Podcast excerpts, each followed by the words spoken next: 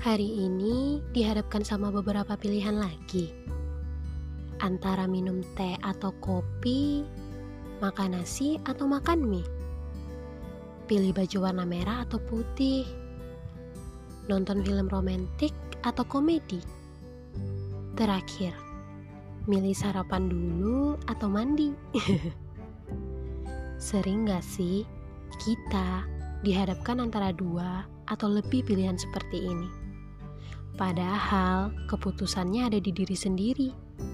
Pun yang membuat pilihan kita sendiri juga. Kadang suka heran deh sama diri yang sulit banget tegas sama keputusan sendiri. Dasar aku, kita,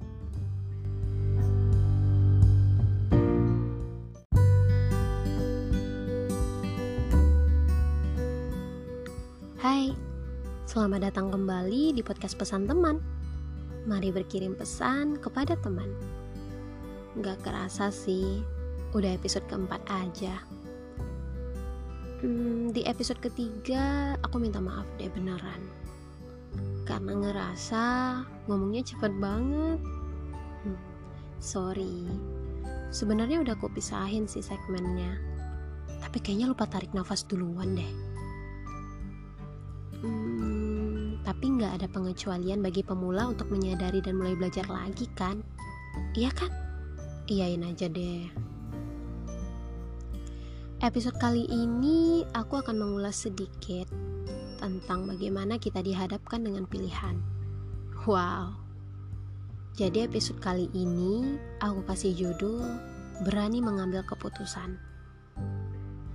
Ini semata-mata bukan sekedar opini yang aku ciptakan sendiri karena jujur, aku juga masih sulit mengambil keputusan. Tapi aku coba belajar dari buku dan pendapat orang lain, serta dari pengalaman. Dulu, sewaktu kecil, aku sama kakak sering dibeliin baju yang sama. Bener-bener sama banget modelnya. Yang bedain cuma warnanya.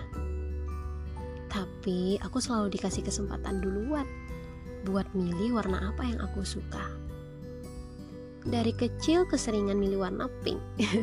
Duh, warnanya kaum hawa banget deh. Hmm, terus, kita kalau bikin seragam keluarga, misalnya kayak lebaran, warnanya yang sama, tapi modelnya yang beda. Terus dikasih pilihan lagi tentang bentuknya mau gimana, modelnya seperti apa. Ya, intinya ini tentang pilihan sih, dan kita harus bisa kasih pilihan. Bukan hanya aku, cerita pilih memilih ini juga dirasakan oleh semua orang. Nah, tapi nih ya, ada suatu kondisi di mana orang-orang malah minta bantuan untuk menentukan pilihan. Misalnya nih, ada temen nanya ke kita, Anggaplah mau pergi ke pesta pernikahan teman yang lainnya. Bongkar-bongkar lemari buat cari baju apa yang sesuai. Eh, pada akhirnya nanyain juga ke kita. Eh, bagusnya pakai baju apa? Yang warna biru atau warna ungu? Hmm. Terus contoh lain lagi nih ya. Misalnya, temen punya uang sekian. Cukupnya beli satu buku Terus nanyain lagi ke kita. Kira-kira bagus beli yang mana dulu ya? Beli buku wave-nya Kafuri atau Happy Little Soul-nya Mbak Retno? Kalau dicermati kembali, kedua kondisi tadi kelihatannya sederhana kan? Antara milih mau pakai baju apa atau mau beli buku yang mana. Padahal kan yang mau pakai mereka. Yang mau baca juga mereka. Apa ini ya yang namanya ketidakmampuan mengambil keputusan yang sederhana? Kalau mengutip catatannya Bu Deci dalam karya Parent Inc.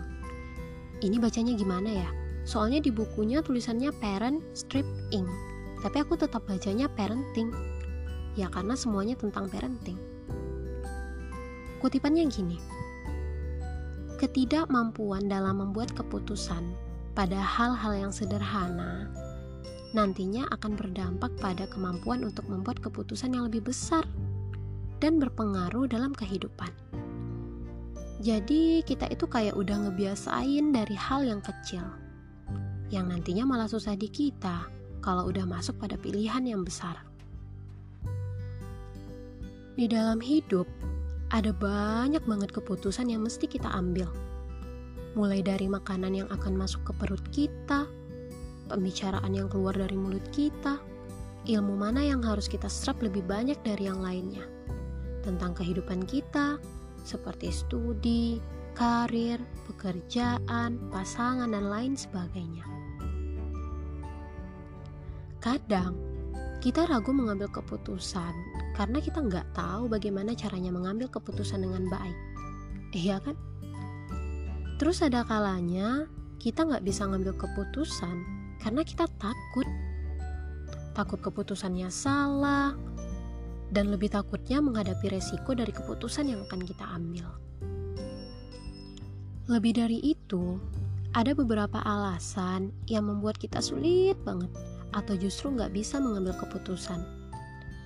Yang pertama, kita itu nggak berani ngambil keputusan karena kita sendiri nggak tahu apakah keputusan itu adalah keputusan yang tepat atau tidak untuk kita. Misal nih, Ntar kalau kuliah di luar, bingung ngekos sendiri atau berdua ya, sambil memikirkan kemungkinan-kemungkinan dari kedua pilihan tadi. Terus yang kedua, kita nggak berani mengambil keputusan karena kita nggak suka atau tepatnya kita belum bisa bertanggung jawab. Duh gimana ya? Namanya aja pilihan pastinya kita harus bisa bertanggung jawab terhadap pilihan kita sendiri kan tapi karena alasan itu kita malah pengen berada di balik orang lain terus karena kita nggak mau memikul tanggung jawab tadi pun karena kita takut menanggung akibatnya yang buruk. Semacam pelarian. Kita melarikan diri nih. Gak mau pusing gak mau ribet. Jadi kalau orang lain yang mengambil keputusan kita ngerasa kayak punya kebebasan untuk tidak menyalahkan diri sendiri. Kalau alasan yang ketiga, kita itu nggak mau mengambil keputusan karena kita malas. Namanya keputusan, apa pun keputusan yang kita ambil, pastinya akan merepotkan kita. Karena selalu ada tindakan yang harus dilakukan setelahnya. Jadi kita itu kalau habis ngambil keputusan harus siap repot. Repot sama tindakannya, repot sama resikonya. Tapi kalau kita nolak terus, pada akhirnya orang akan terus mengambilkan keputusan untuk kita. Dan itu artinya kita nggak akan pernah bertumbuh dewasa. Kenapa gitu? Karena salah satu ciri orang dewasa adalah mampu mengambil keputusan, kan? Dan alasan yang terakhir, kita nggak berani mengambil keputusan karena ngerasa adanya hak orang lain atas diri kita beserta keputusan yang kita ambil nantinya. Ini spesifik bagi kita yang misalnya mau pilih kuliah jurusan apa, kerja apa, sambil mikirin nih, kira-kira prospek ke depannya apa ya? Orang tua bakalan support nggak ya? Bisa bantu perekonomian keluarga nggak sih ini? Sama halnya dengan menikah. Duh, kira-kira dia bisa nerima keluarga aku nggak ya? Atau justru sebaliknya? Contoh sederhana lagi, kalau kita jadi pusat untuk mengambil keputusan dalam suatu kelompok. Entah kelompok kerja, kelompok organisasi, atau suatu komunitas, atau juga kelompok berteman. Kadang, keputusan yang kita ambil berbeda dari apa yang diharapkan orang-orang. Gak bisa dipungkiri, kalau kita mengambil suatu keputusan, kita nggak bisa mengendalikan perasaan yang marah, kesal, dan kecewanya orang-orang pada kita. Ada kalanya juga keputusan yang kita ambil untuk kemaslahatan bersama, jika ternyata keliru, dapat membuat orang menilai bahwa kita itu nggak sebijak secerdas atau seberpengetahuan yang mereka kira. Makanya rasa berat banget ambil keputusan meskipun harus.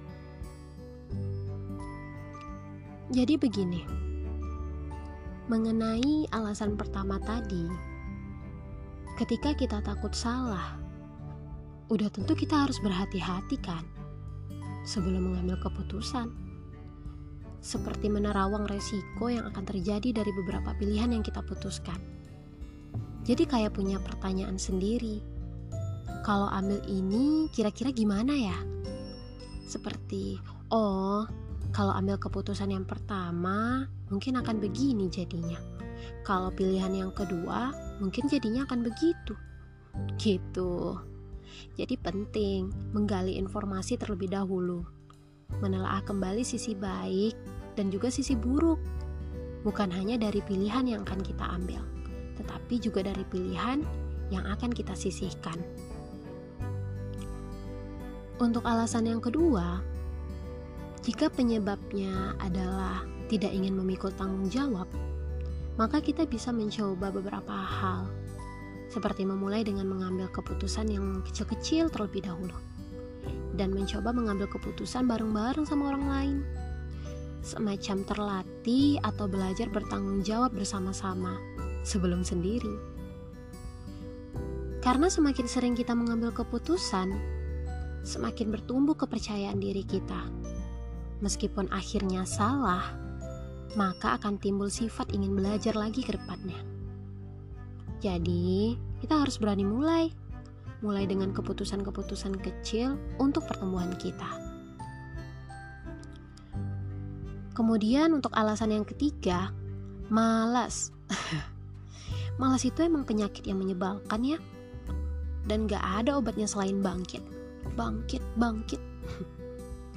Kalau kita males-malesan dengan keputusan kita sendiri, orang-orang juga akan males banget percaya sama kita. Pastinya nih ya, orang akan sulit mempercayai kita dengan tanggung jawab apa pun, karena melihat kita belum dewasa. Akhirnya, kita nggak bisa belajar banyak, dan bisa jadi kita pun akan makin kehilangan kepercayaan diri, bukan hanya kepercayaan orang lain.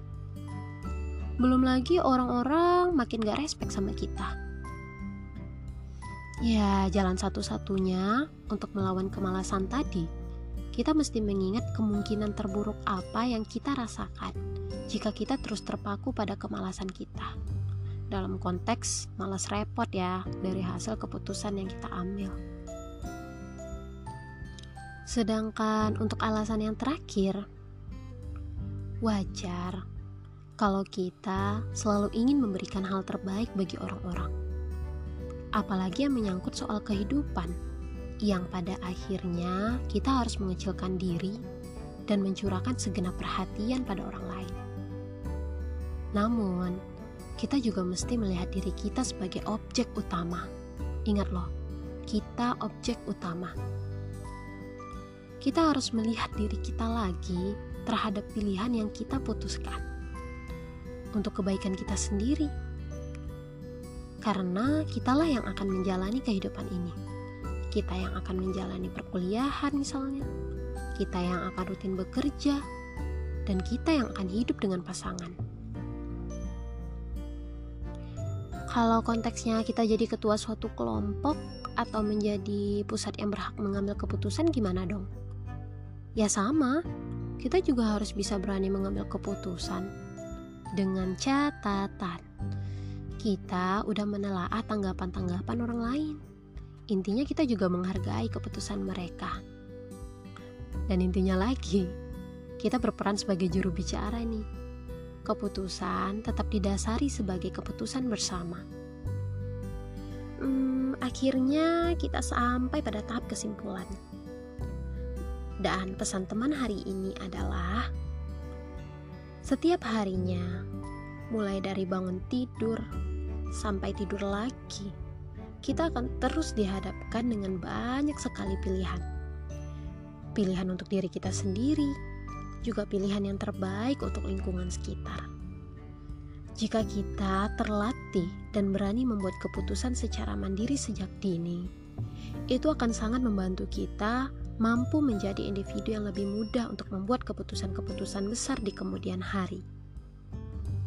Apalagi kita nih ya, sebagai perempuan, udah kompleks banget yang bakalan jadi istri, jadi ibu, punya karir tersendiri.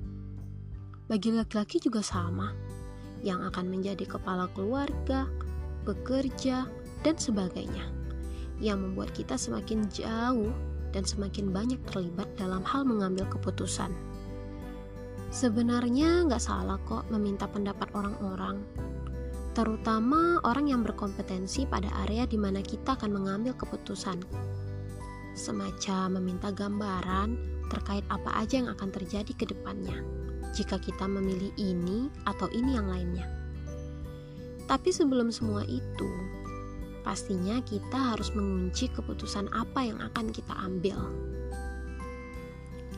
Dan sebenarnya lagi, kebanyakan dari kita itu udah bisa mengambil keputusan, tapi bertanya kepada orang lain juga sebagai pertanda kita butuh penguatan dan butuh untuk diyakinkan. Oh iya, kalau banyak barisan orang yang kalau ditanya mau makan apa, mau nonton apa, terus dijawab terserah. itu biasa.